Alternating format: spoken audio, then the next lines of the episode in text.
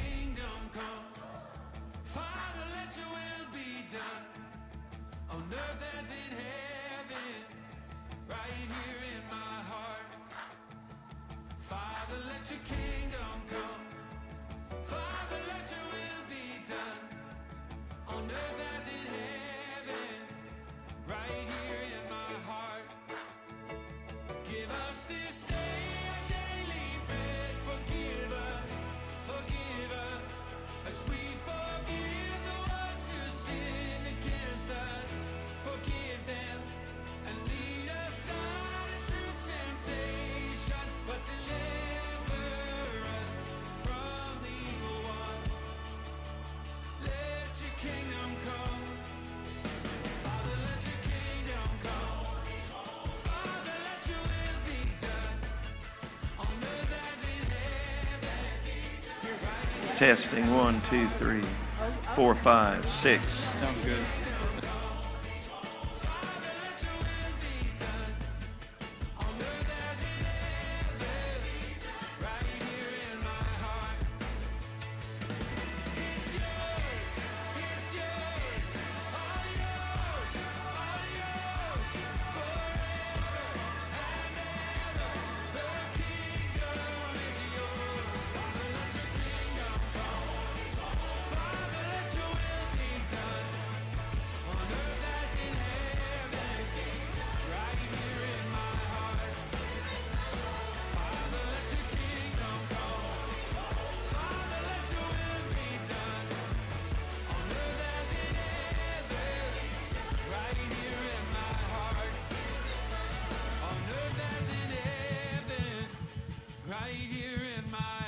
morning, everybody. You know, as we as we are gathered here this morning, let's remember the most important thing. My old self has been crucified with Christ. It is no longer I who live, but Christ lives in me. So I live in this earthly body by trusting in the Son of God who loved me and gave himself for me. Let's sing to this glorious God.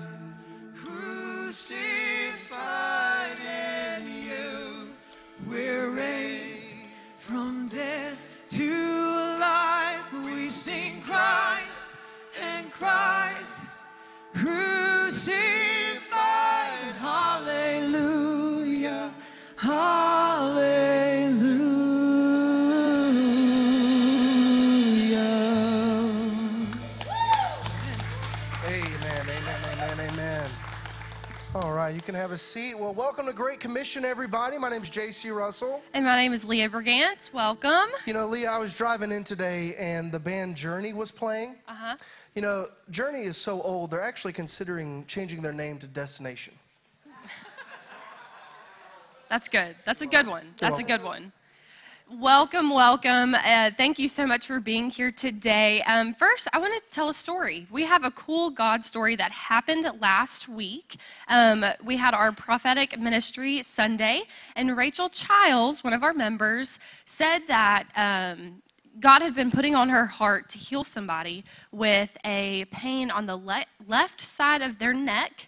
And one of our other members, Kristen Arnold, had been experiencing just that. Um, and she was in the service where Rachel presented that.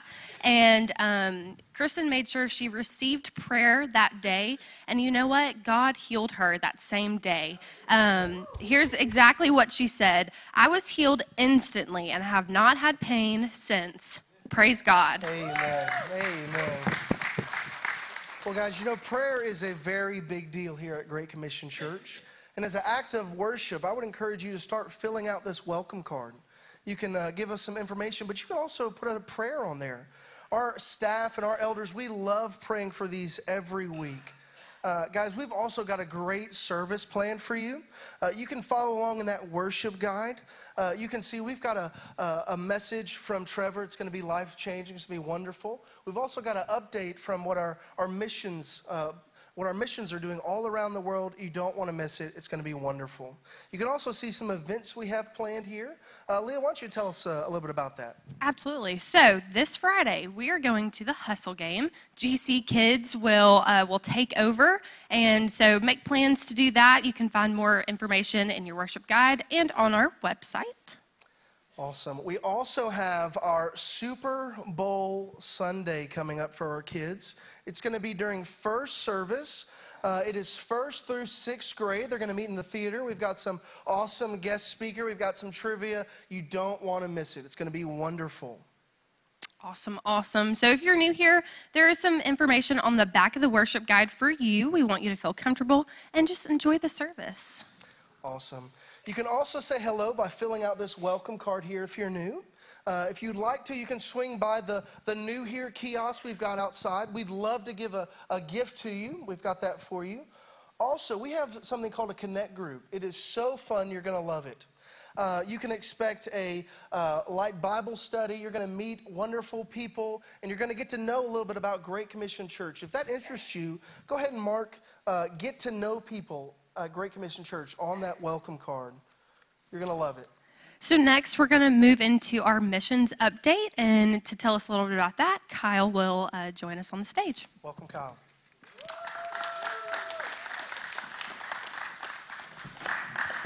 Well, good morning, everyone. I'm Kyle. I'm the missions director. Uh, my job is to introduce our guest today.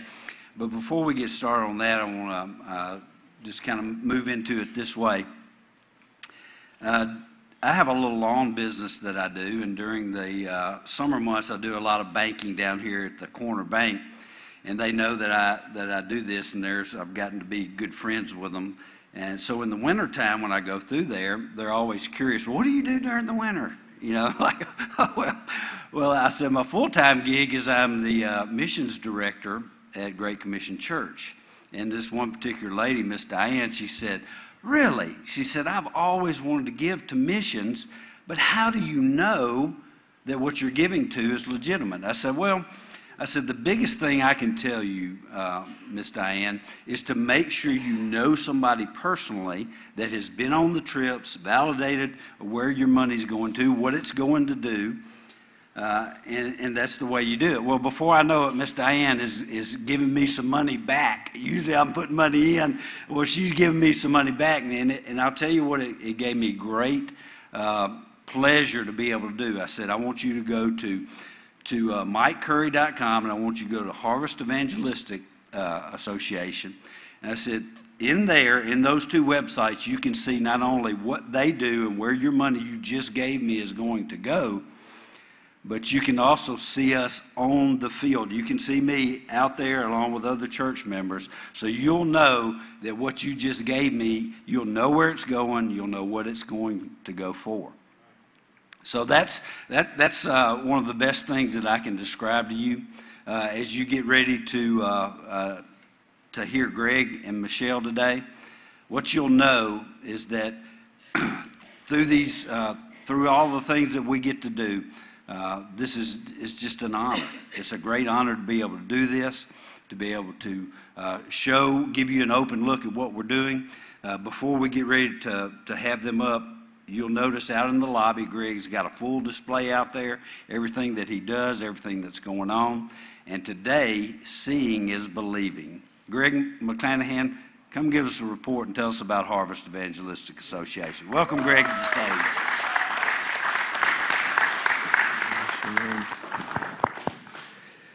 Well, thank you much. Uh, first of all, I just want to thank you all as a church for what you do uh, to press into the harvest around the world and, and uh, bring the good news to people everywhere, the gospel. Uh, all of us, God's done incredible, miraculous things. He gave us a new life. It's a miracle that only He can do, and He did it. He did it in me. this this bareback bronc riding idiot. Just, I was drunk on Jack Daniels whiskey all the time. And I met a man who loved his God, cleaning the floors in the factory where I worked at General Motors to pay the entry fees for the rodeos and travels. And I met that man who loved his God with a passion, with all his heart. And I couldn't escape that, I'm telling you. Down on his knees, cleaning the floors while I was just walking around listening to him talk about how much he loved his Jesus, how it was in their home, how him and his wife and children got together every morning in a circle and prayed and asked God to show them what to do with their kids. And, and I said, You talk to God? And he said, Yeah. I said, Does he talk to you? He goes, Yeah. I said, Well, what do you do? And he said, We sit there until he does. He said, Sometimes we're sitting there 15 minutes in silence after we asked the Lord something. I thought, man, I never saw anything like if anybody was like that in our family growing up, those people would have been called fanatics and, and they would have said, you know, they're just radical extremists and but they were the people who really loved God in our family and they were just shunned to the side. It was very few. So this bareback bronc riding drunkard sitting in the driveway of my sister's dirt road driveway to her house there one morning in the car, sleep. Some, I heard a vehicle pull up, and I pulled up my hat, took down my sunglasses, and I looked, and I saw Michelle get out of the car. I told my sister, I said, I have got to know her. I've got to know her. And uh, that's when I met Michelle. And I'm going to tell you, Michelle drank more Jack Daniels than I did. She, she was crazy, wild. She was a heavy metal rock and roller that her friends were nuts. She was crazy. And, and, and some other day, some other day, I want to tell you why I understand when Paul said, Be not drunk with wine, but be filled with the Spirit. because, because when Michelle, she, that person's so afraid of people and so shy and so gentle. But yet, when she would drink whiskey, Jack Daniels whiskey, she became controlled by that, bold as a lion. And, and we'd be in the bars and stuff, and she would shove these six foot six guys and, and get us in all kinds of trouble. And so, what Paul was saying is, he said, Hey, don't be drunk with wine, but instead be filled with the Spirit. Be controlled by the Holy Spirit. So we began knowing each other and, and spending a lot of time together, and her through my broken bones and hospital visits while she's getting her hair done. And I wake up from being unconscious and say, Where's Michelle? Uh, she comes back and tells me she had to go get her hair done. I'm like, What are you doing? But anyway, it was an incredible journey for us. because it led to that day when I was in General Motors, in that floor, and, and the Lord just radically changed my life forever. And I started going home, and they gave me a New Testament, and I was going home and showing Michelle, I was saying, Man, look what God said here. And she'd say, Do you want another beer? And I, I, I don't even need that anymore. And I'd go, Look at this, look at this. And I was showing her all this stuff. And she was calling her friends and said, Greg has gone nuts. He's turned into a religious fanatic. And, and she just, it was just crazy. Two weeks later, I call her from work. And normally I would say, Hey, what are you doing? And she would say, Same thing as always, nothing. Our marriage was on the very edge of being over for sure.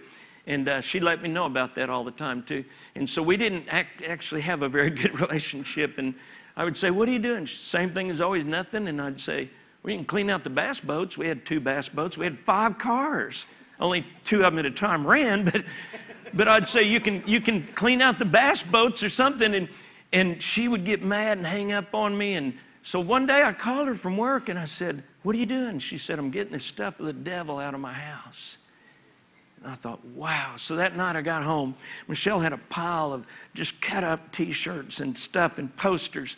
She had these things that, that she had hanging on her walls demons playing guitars and just, just crazy stuff. And listen, it wasn't easy being a, a, a, a but, but in defense of, of her side of the story, I will say this when I would drive up and she'd be listening to the songs that are saying, if you're into evil, you're a friend of mine by AC/DC, I'd be driving up listening to Hank Williams Jr. I love to get what? Whiskey bent and hell bound. So there's not a lot of difference, y'all. And so, and so, but she was she was walking in the house and she said that she just began to just pray and talk to God and and because she was listening to that song. And it said, You're in evil, you're a friend of mine. And it crushed her that day.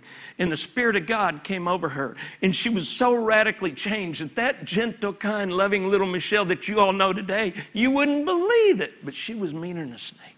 So, anyway, so, so, so over the years, we began to just go out into the neighborhoods, go out in the communities. We do film evangelism around the world in different countries. We have full time teams from Harvest that, that are supported by us every month to do just that.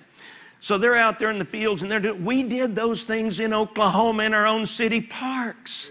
I worked at General Motors. People were constantly coming up to me.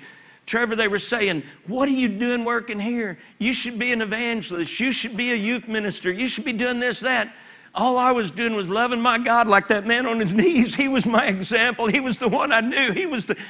And I found out real fast that I worked with a whole bunch of Sunday school teachers, choir people, and even a deacon of a church on my own line. I never even knew they were believers, y'all. Never knew they were believers. Anyway, they would say, Why don't you quit and, and, and go into full time ministry? And I'd say, You know what? This is my mission field right here, this factory. I said, God knows where I'm at. He knows my address. And if He wants me to leave here, He'll let me know. And that's what I would say. I'm going to tell you, not two years after that, I was walking through the factory, and the Lord spoke to my heart as clear as a bell to leave in two weeks. Walk out the door and never look back, and He would provide. Two weeks later, we sold everything we had. And two weeks after that, in a borrowed pickup truck that a friend of ours who had a landscaping company and he had a new S10 pickup, and our old pickup was just, it was rough. He said, I want you to take this one, a borrowed pickup truck. We headed down, and we had already been working in campaigns in Mexico on my time off from GM. But that time we headed down full time to go there, live there, work there, sleeping in the truck, sleeping on benches in churches, and just traveling through the country. We change the oil in, in the vehicle every month because we'd make a 3,000 mile loop going through there, all down into the south and around, uh, preaching the gospel and using film evangelism. Whenever the Lord said go, in two weeks, I never even had to think about it. I went home, told Michelle, and she said, she said she already knew.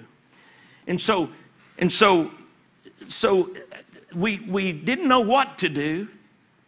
And so we had a friend that was a retired missionary, Trevor. He was retired, and, and we'd known him, we knew him real well, known him for years. And I said, let's go pick his brain. So we went to his house, sat down in his living room, and he started telling us what you have to do. He said, you got to you got to go to a hundred churches before you leave General Motors. He said, you're not leaving in two weeks. You got to stay there one year, preaching a hundred churches every Sunday morning, Sunday night, Wednesday night. He said, and share what God's calling you to do and ask Him to support you. And he said, and you need to, he did this on his coffee table, you need to pin them down in their office before you leave their church. He said, they're going to forget you when you walk out the door. He said, then you got to spend the next year, quit General Motors and keep raising support to go. To support, like his way of viewing it, to support your family. So, anyway, so when that happened, that moment, I looked at him and I said, I won't do that. Said God said, Go and don't look back and He'd provide. He looked at me, He looked at Michelle, He shook His finger at us and said, Son, you're never going to make it. You're never going to make it. That was hard. We walked out the door. And I said, Michelle, what do you think? She said, We got to go. Just rock solid. So we went, we started preaching the gospel everywhere we could go. We started building the, the ministry. We slept in our truck all the time. We slept in the church benches, the wooden benches. We'd pull the pads out of our truck, put them in there. And, and, and over the years since that time, that, that man would not even ever dream that not only do Michelle and I have to support ourselves, the, the ministry supports us separate from the ministry. But, but 50 other people the first of every month that we support. And we have our center down in Chiapas, Mexico. I hope all of y'all come with, with Kyle and Barney and, and Ernie and Kevin and the others. But, but that center, we never asked a church ever to take up an offering to help us build it. It's 75 yards long, it's 25 yards wide, it's two stories tall. The Lord has used that as a tool to Him. He put on our hearts to plant what we do around the world in the heart of the mission field. Our entire administration of everything we do is down there. For it to have a Mexican face, that every person that works there at the center, except for uh, Michelle and I and our, our technical director, Mark, everybody else is Mexican nationals. And they're the ones that we put in the, in the platform directing every meeting we do. And those pastors, over a thousand pastors, Trevor, over a thousand pastors are in our database that participate in projects that we do through the ministry from there. Trevor asked me to share with you all where they work now. We have full time film team evangelists that are working in the Congo, in Uganda, in the Philippines, Argentina, Mexico, and we have student graduates that are coming from Colombia because the pastor in Colombia heard about our school of radical frontline missions uh, from the pastors in Mexico. And so he started sending his students to our school over the years because he said that God put it on his heart to plant 100 churches in the next 10 years. And he said, I'm sending our students from Colombia to your school to build my team to do that. All right, I got eight seconds. Eight seconds. Here we go.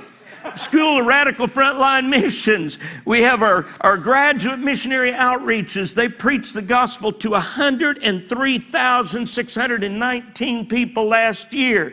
103,000 are graduates. 9,183 responded in invitations. The, the full time evangelistic film team ministers, they preach the gospel to 102,000. Kingdom Kids Christmas. 48,919 people attended last year. The ones you put together in 415 different locations. Over 13,000, actually 13,085 people responded in the invitations in that. Now, some people say that's a bunch of kids. Listen, 2,000. 2,914 of those were moms and dads and grandmas and grandpas. 33% of the people responding were adults. And out of that, out of that, we have this. Out of that, 44 new churches were planted. VBS of a lifetime, your church did 170,196, counting the cumulative five day attendance in 439 different locations. People say, Greg, how could y'all even manage that? We don't. They do because what the Lord told us to reproduce them to do it, not us. 439 different locations. That comes out to, Barney did this for me last night. It comes out to be 77.5 people at each location. That's how it's managed. Very small vacation Bible schools.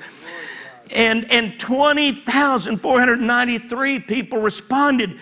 Out of those 20,000, 4,142 of those were adults.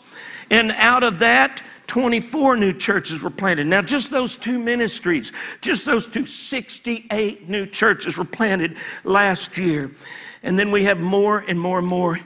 Listen, thank you all. Thank you all for impacting the world. Thank you all for what you do. Thank you all for being a passionate church that, that's not going to ever, ever be content to just be a religious organization meeting together like a club. This church wants to be a radical frontline uh, uh, base for the gospel, not only around the world, but to reach the people across the street. Because I've always said anybody that reaches across the street is going to reach around the world. Thank you, Pastor. Thank you all. Thank you.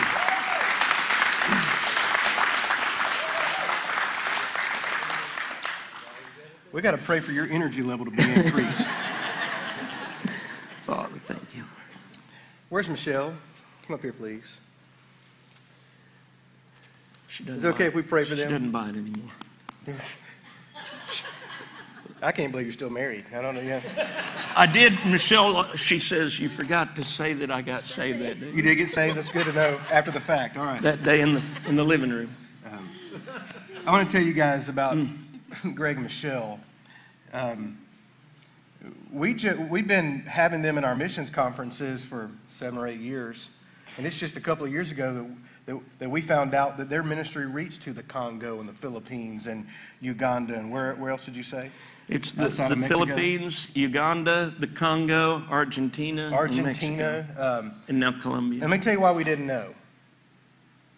Because Greg and Michelle have never, ever asked our church to support them financially. And when we got to look at that ministry, God made it very clear you need to support this and get on, in on what I'm doing. Um, they just serve the Lord. And it, would it be okay if we just stopped and pray for them? Okay. Can I put my hands on your shoulders? Sure. Father, thank you for the McClanahans. Uh, they're just conduits, God. They're channels that you've used from, from the states to raise up leaders and multiply disciples and churches around the world. And God, when you did it for them, it's clear you get all the credit because you consecrated these two believers. And I pray, I pray for extra measure for them. God, I pray that you would increase for your glory and for the saving of souls, increase their ministry in every one of those nations they just listed. God, give them every dime they have to have to do it. God, but more importantly, give them the people they need.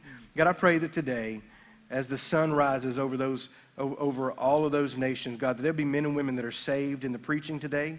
That in two or three years they're, they're, they're leaving and starting new churches, God, raising up disciples, making disciple makers. God, I pray that you would protect them from the schemes of the devil. I pray, God, that you'd protect their health. I pray that you would, that you would give peace and harmony to their top level leadership around the world. And God, don't give the devil a foothold. And we pray, God, for more for the glory of Jesus alone. God bless Harvest Evangelistic Association. In Jesus' name. And Church said, Hey, we love you guys. So good, good to have you back. Glad you're here, my man. Love you guys. This is the, ble- the best global offering Sunday yet because as we have our global offering ceremony, you just saw and heard how global we are and how when we fund the ministry here, the dollars don't just stay in Olive Branch, they go all around the world. And so we're getting ready to move into our global offering Sunday ceremony. Let me tell you what that's about because new people here today. The first Sunday of every month is Global Offering Sunday. And on this day, we consecrate all that we're giving to the Lord for the month of February. And we give money, we give treasure, we give a very important resource that we have, we give our time, and we give our talent and our gifts and how the Lord's made us. And so we're, we are committing all of that time, talent, and treasure for the month of February to the Lord in the gathering of the saints today. This is also an opportunity for our members to encourage each other visibly as we financially support the church and the ministry together. And so when you rise out of your seat and you say, hey, count me in this month to support the ministry, it encourages those around you. This also provides a tangible offering experience for everyone who gives digitally. Most of the people who support our church do so invisibly online or on an app or through, through uh, automatic withdrawal from your bank. And so if, when, when we receive our offerings every week, you don't put it in there, you give it another way. Well, this is an opportunity for you to say, hey, I want you to know I'm with you. It's not invisible to me, it's visible now. And let me tell you another thing this does it reinforces to our children that they belong to a faith family that demonstrates our faith by generosity. It's, this is so evangelistic for the children around you today, it's important.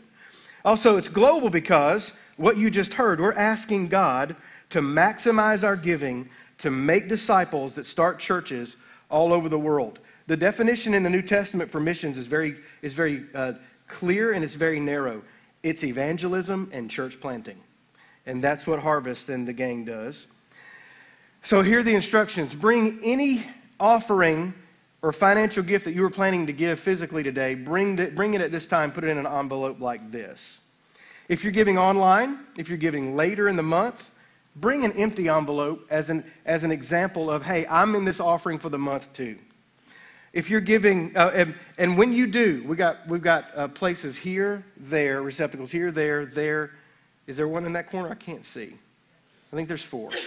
Uh, you, go, you go to one of those receptacles, there'll be a godly leader, one of our elders or somebody like him, and he's going to say a, a quick blessing over your family and ask God to bless this offering and your life for the month. You place that offering envelope in the container, and then here's, here's, what, here's how it's different from the Lord's Supper. I'm asking us all to return to our seat and pray or meditate quietly until the ceremony ends, uh, and then we, until we do something else. This, kind of, this is a time of holy reverence in the next few minutes. So let's all stand together. Leaders, you can take your places.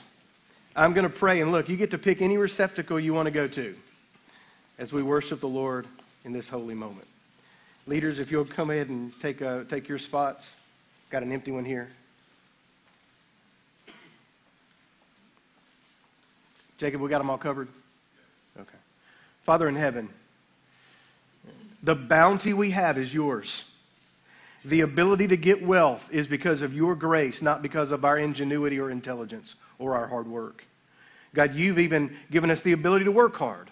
And you have made our church rich, and it is our great honor every month to give you the first fruits, to give you the first check, to give you the substantial offering, to say we are trusting and dependent on you for our sustenance. This is your time for your glory. Lord Jesus, bless our giving.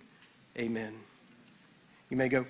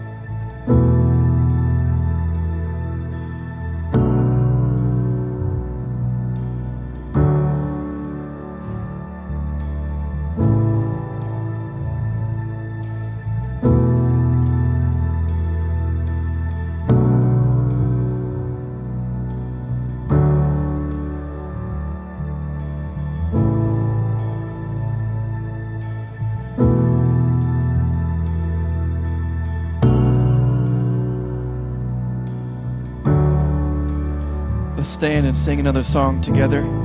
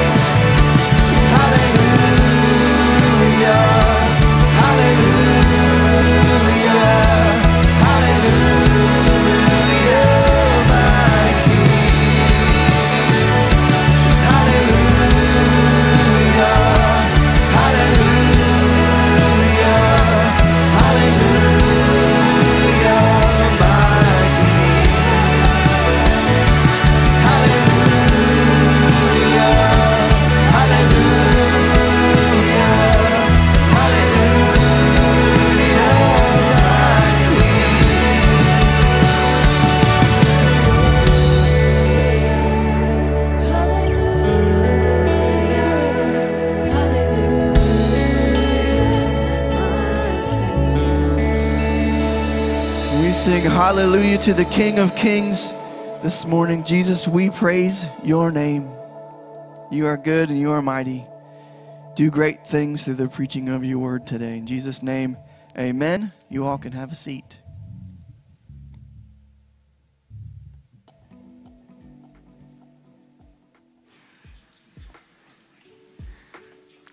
Find John chapter 14 in your Bibles, John 14. I'm going to tell you a story. First, I'm going to tell you my name. I'm Trevor Davis. I'm GCC's pastor. If you're new, glad that you're here. This is the assembly of the saints, and we are gathered together in Jesus' name to, to equip ourselves and encourage one another. I want to tell you a story about Robert Trent Jones Sr. Robert Trent Jones Sr. was a professional golf course architect. He designed or redesigned some 500 golf courses in 45 states, 35 nations, over a 70 year career.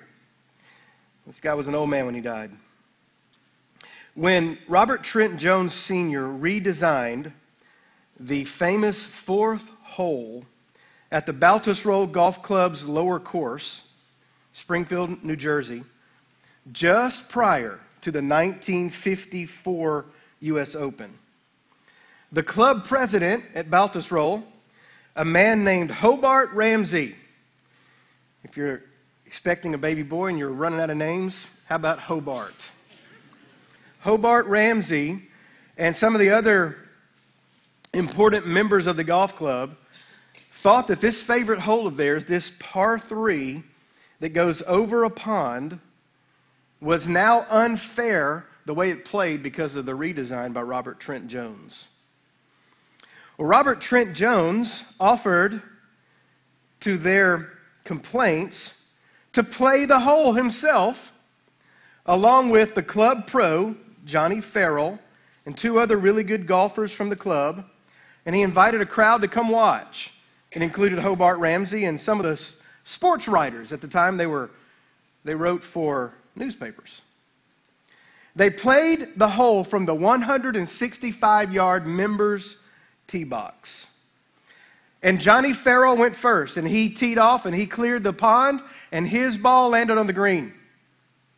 Next came his two compadres, his two friends, and they teed off, and they also cleared the pond, and their balls landed on the green.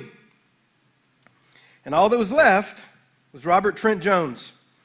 And Robert Trent Jones may have been a professional golf course architect, but at best, he was a recreational player. He built them, he didn't play. He stepped up on the tee box with a cigar in his mouth. And by the way, I confirmed this story in four different sources and took the best from all of it and made it the best story I could possibly have today. With a cigar in his mouth, Robert Trent Jones Sr. swung his four iron, and to everybody's amazement, his ball cleared the pond and also landed on the green. Except his ball kept rolling and rolling and sank in the middle of the cup for the hole in one. Turning to the assembly, here's what Robert Trent Jones said Gentlemen, you're wrong. As you can see, this new hole is eminently fair. And he walked off the golf course. Now, today, the young people would call that a mic drop. In 1954, they just called it, I told you so. What, what does it mean to be vindicated? Can you think of any I told you so moments in the Bible? Well, I can. The first one that comes to my mind was when it started raining after Noah and his family and two of every animal entered the ark and God shut the door. That's when heaven said to mankind, You were wrong. You should have listened to my preacher. But that's not the direction I want to carry this sermon. We don't, we don't necessarily want to rub it in the face of sinners, right? Christians want sinners to be saved and believe the gospel, the same thing that happened to all of us. Can I get an amen? Is that right? That there will be, however, one final moment of vindication for the Christian church one day. Jesus will return to earth to set all things right and to make all things new. He told his disciples, I will not leave you orphans, I will come to you. And my brothers and sisters, that's our final promise in this five part series called 29 Days of Promise. I will not leave you orphans, I'll come to you. Here's what I'm going to do now. Our text today is John 14. Our promise is John 14, 18, but we need some context. So I'm just going to quickly walk us through John 14, 12 through 18 or 19, something like that. You ready? Yes. Oh, I couldn't hear you. Yes. Here's verse 12. And look, as we walk through this, I'm going to give you some promises that Jesus makes along the way. So, first thing he says is, Most assuredly I say to you, disciples, he who believes in me, the works that I do, he will do also. And greater works than these he will do, because I go to my Father. Here's the first promise along the way. Jesus says to his disciples, You will carry on my ministry, and you will increase it. The one who believes in me, the works that I do, he will do also. You'll carry on my ministry after I go to the Father. But you'll also increase my ministry, and greater works than these he will do because I go to my Father. Now, Jesus did some incredible works. Do we agree? I mean, walking on water was kind of a big deal, but that was just, that was on the low end. Rising from the dead is the ultimate, and in between, he healed people, he fed multitudes, um, he touched lepers, he changed people's hearts. He's a wonder working God. Amen. And he's the same yesterday, today, forever. And he says to those, that band of fishermen and tax collectors and, and other non notables, when I leave, you're going to keep, you're going to keep my work going and you're going to expand it. You're going to do things greater than I did. Now, can I tell you, we don't believe that. We don't even think Jesus is right when he says it. Jesus, nobody can do what you do. And Jesus will say, You can do everything I say you can do, and it'll be me doing it. That makes sense? So, he'll carry on, you'll carry on my ministry and you'll increase it. Uh, I just put in my notes, not much ended when Jesus ascended. Hmm. Came to me late today. Good. Verses 12 and verses 13 and 14. And whatever you ask in my name, that I will do. You can stop right there. I'll take it, Jesus. That the Father may be glorified in the Son. Oh, so that's the motive. If you ask anything in my name, I will do it. Here's the second promise along the way Jesus says, And I will hear your prayers. The prayers Jesus doesn't answer are the ones he doesn't hear. This whole yes, no, or wait thing is, is clever by preachers, but you won't find it in the Bible.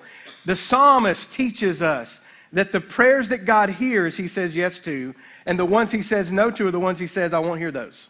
It's kind of the same thing as when he says in the new covenant, Your sins I will remember no more. He's choosing.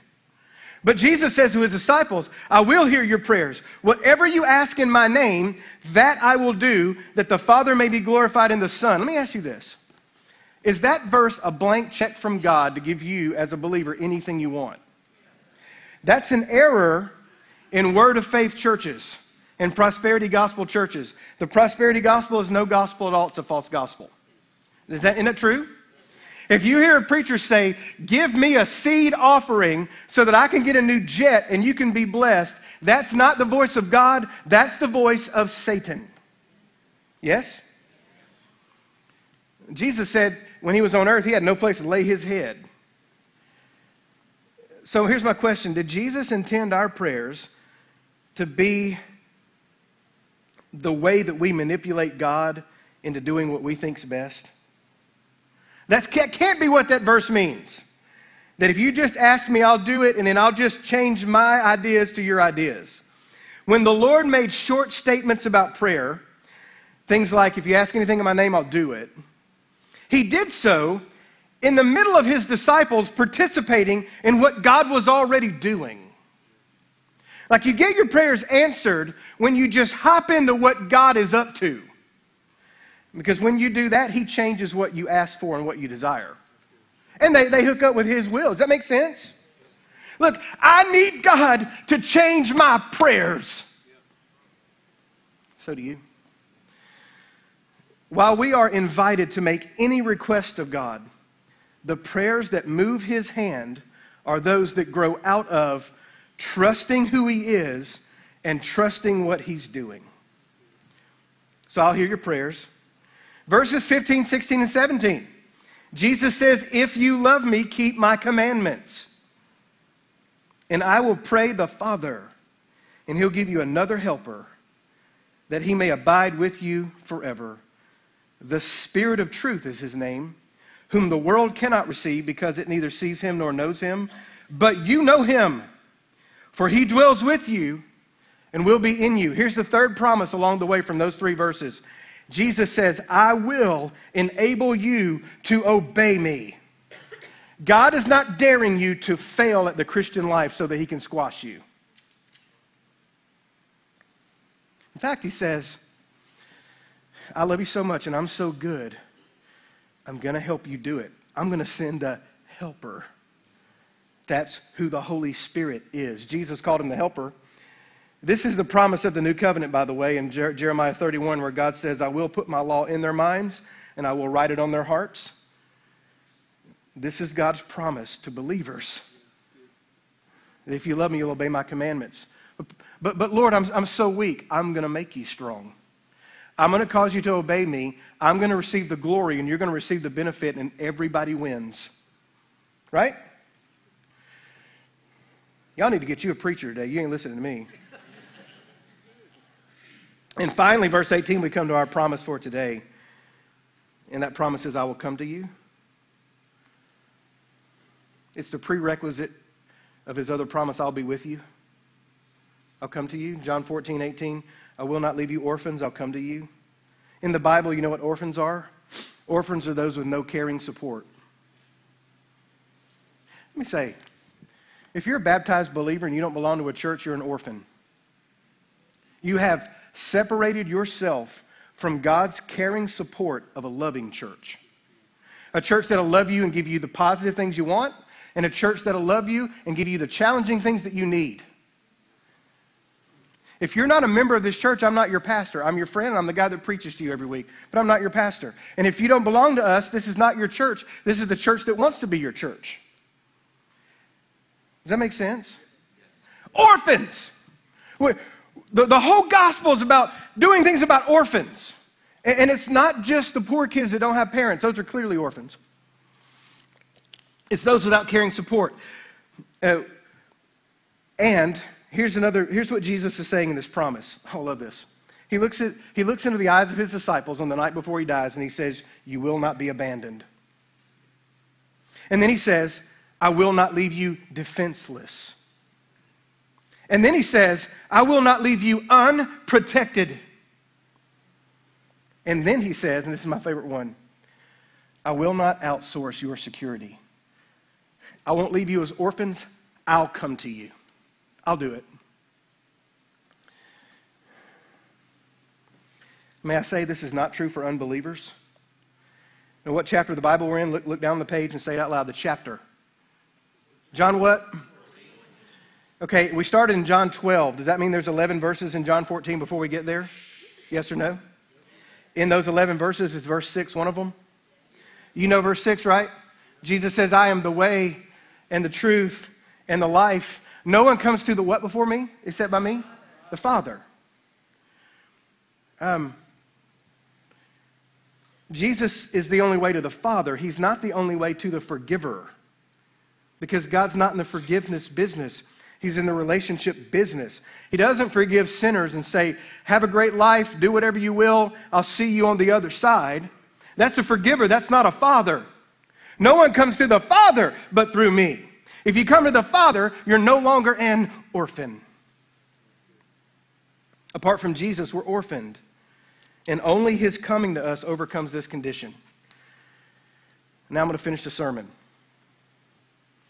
by answering one question What are the ways the Lord Jesus comes to his disciples? What are the ways? Well, the context of John 14 allows for three answers. Bible scholars and commentators are all over the map on this. I read so much this week, I said, why try to pick the one that I think's best since they all fit? All three answers are true. Are you ready? All right, so the first answer to what are the ways the Lord Jesus comes to his disciples is number one, in his resurrection appearances. So Jesus rises from the dead, but he doesn't immediately go back to heaven. He walks through walls and appears and scares everybody and shows up at the garden tomb and, and, and he just shows himself. But who does he show himself to? Not the religious leaders, not the chief priests, not Pontius Pilate, not the Romans, the 12 or the 11, and the women, and the ones who end up in the upper room, yes?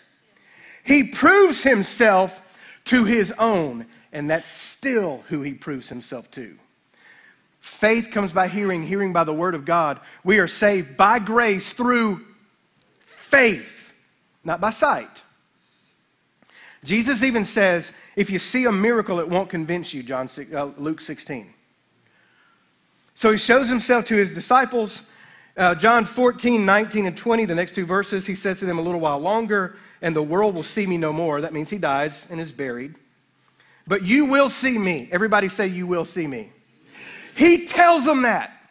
When the world, when I disappear before the world, I'm coming back and showing myself to you. You will see me.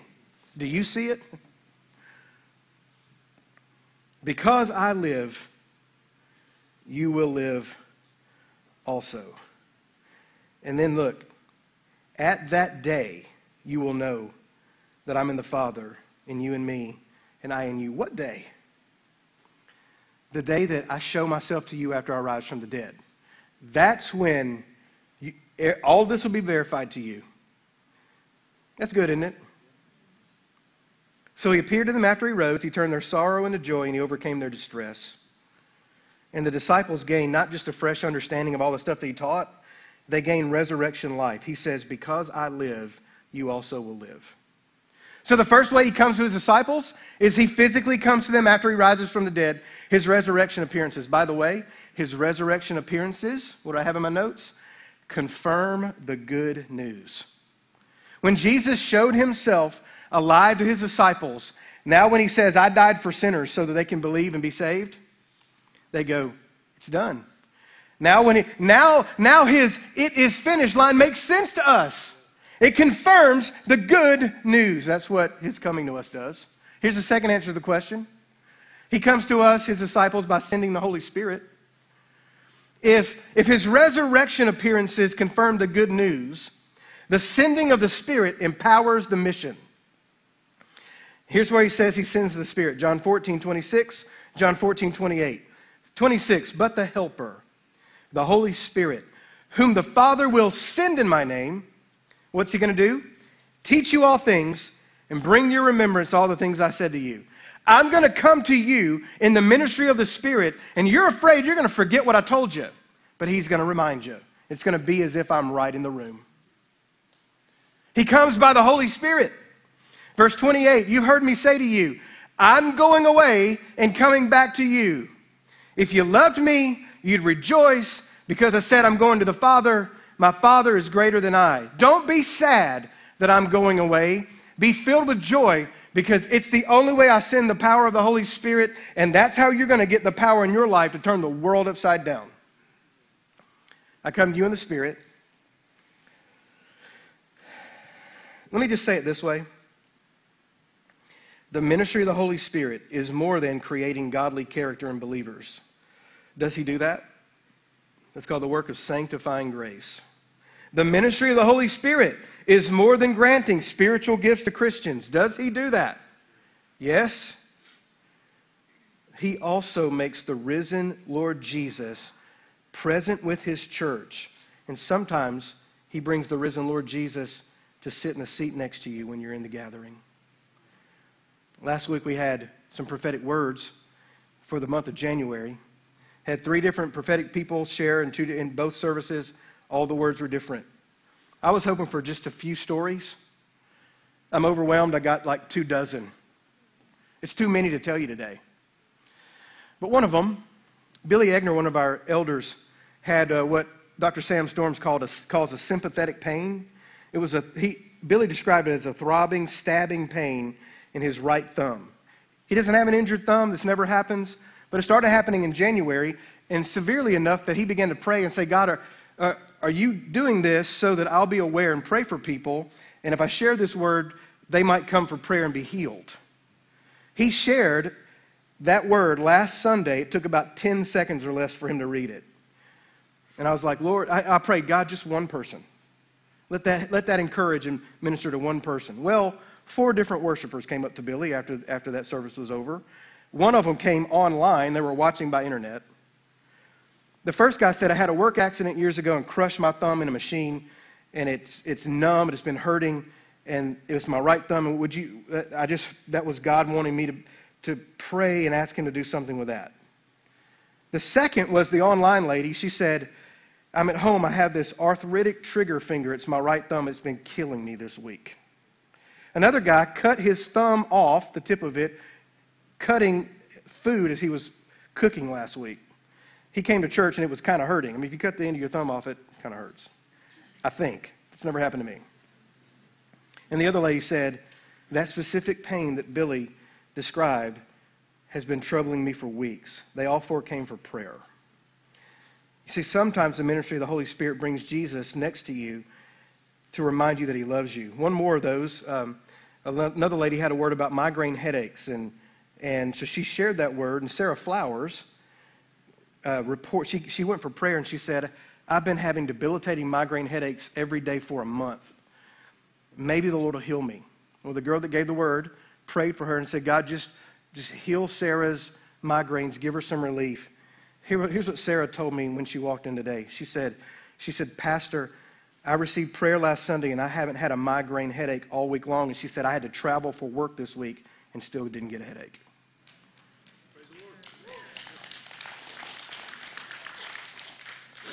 I did start off with a golf illustration, so a golf clap's okay.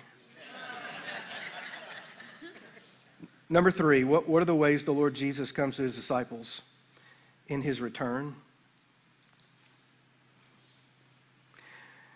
If his resurrection appearances confirm the good news, and if the sending of the Holy Spirit empowers the mission, then his return will vindicate the church.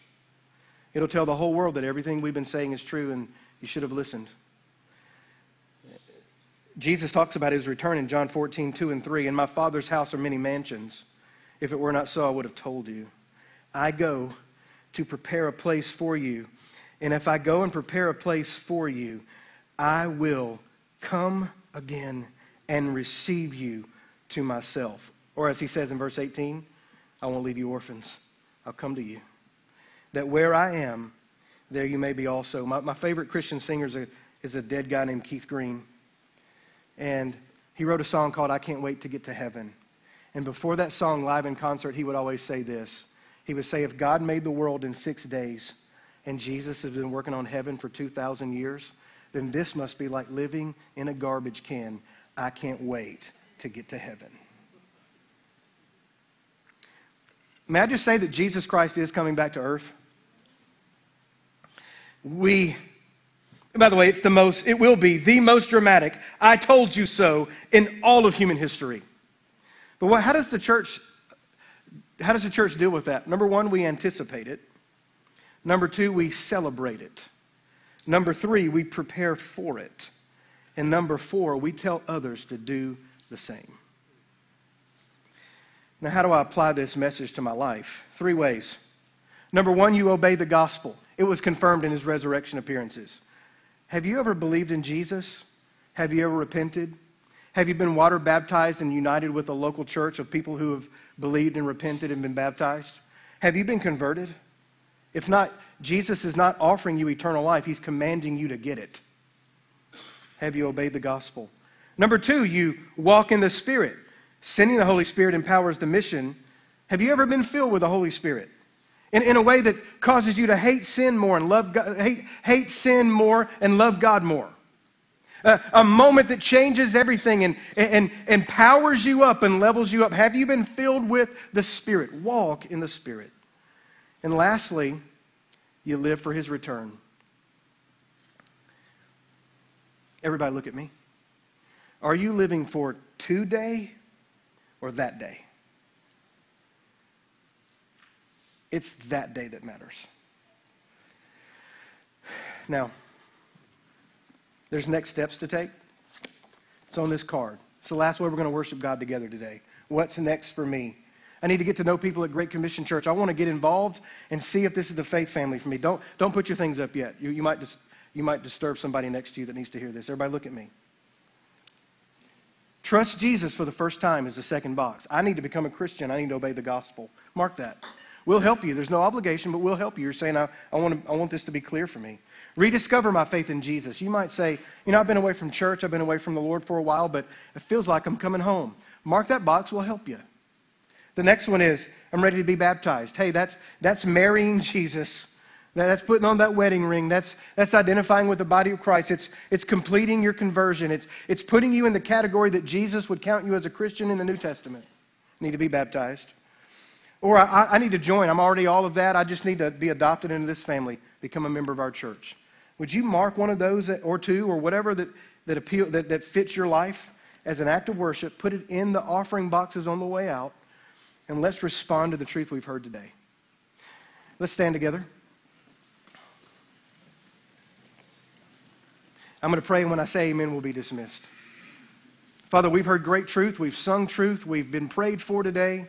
It's been an amazing time in your house.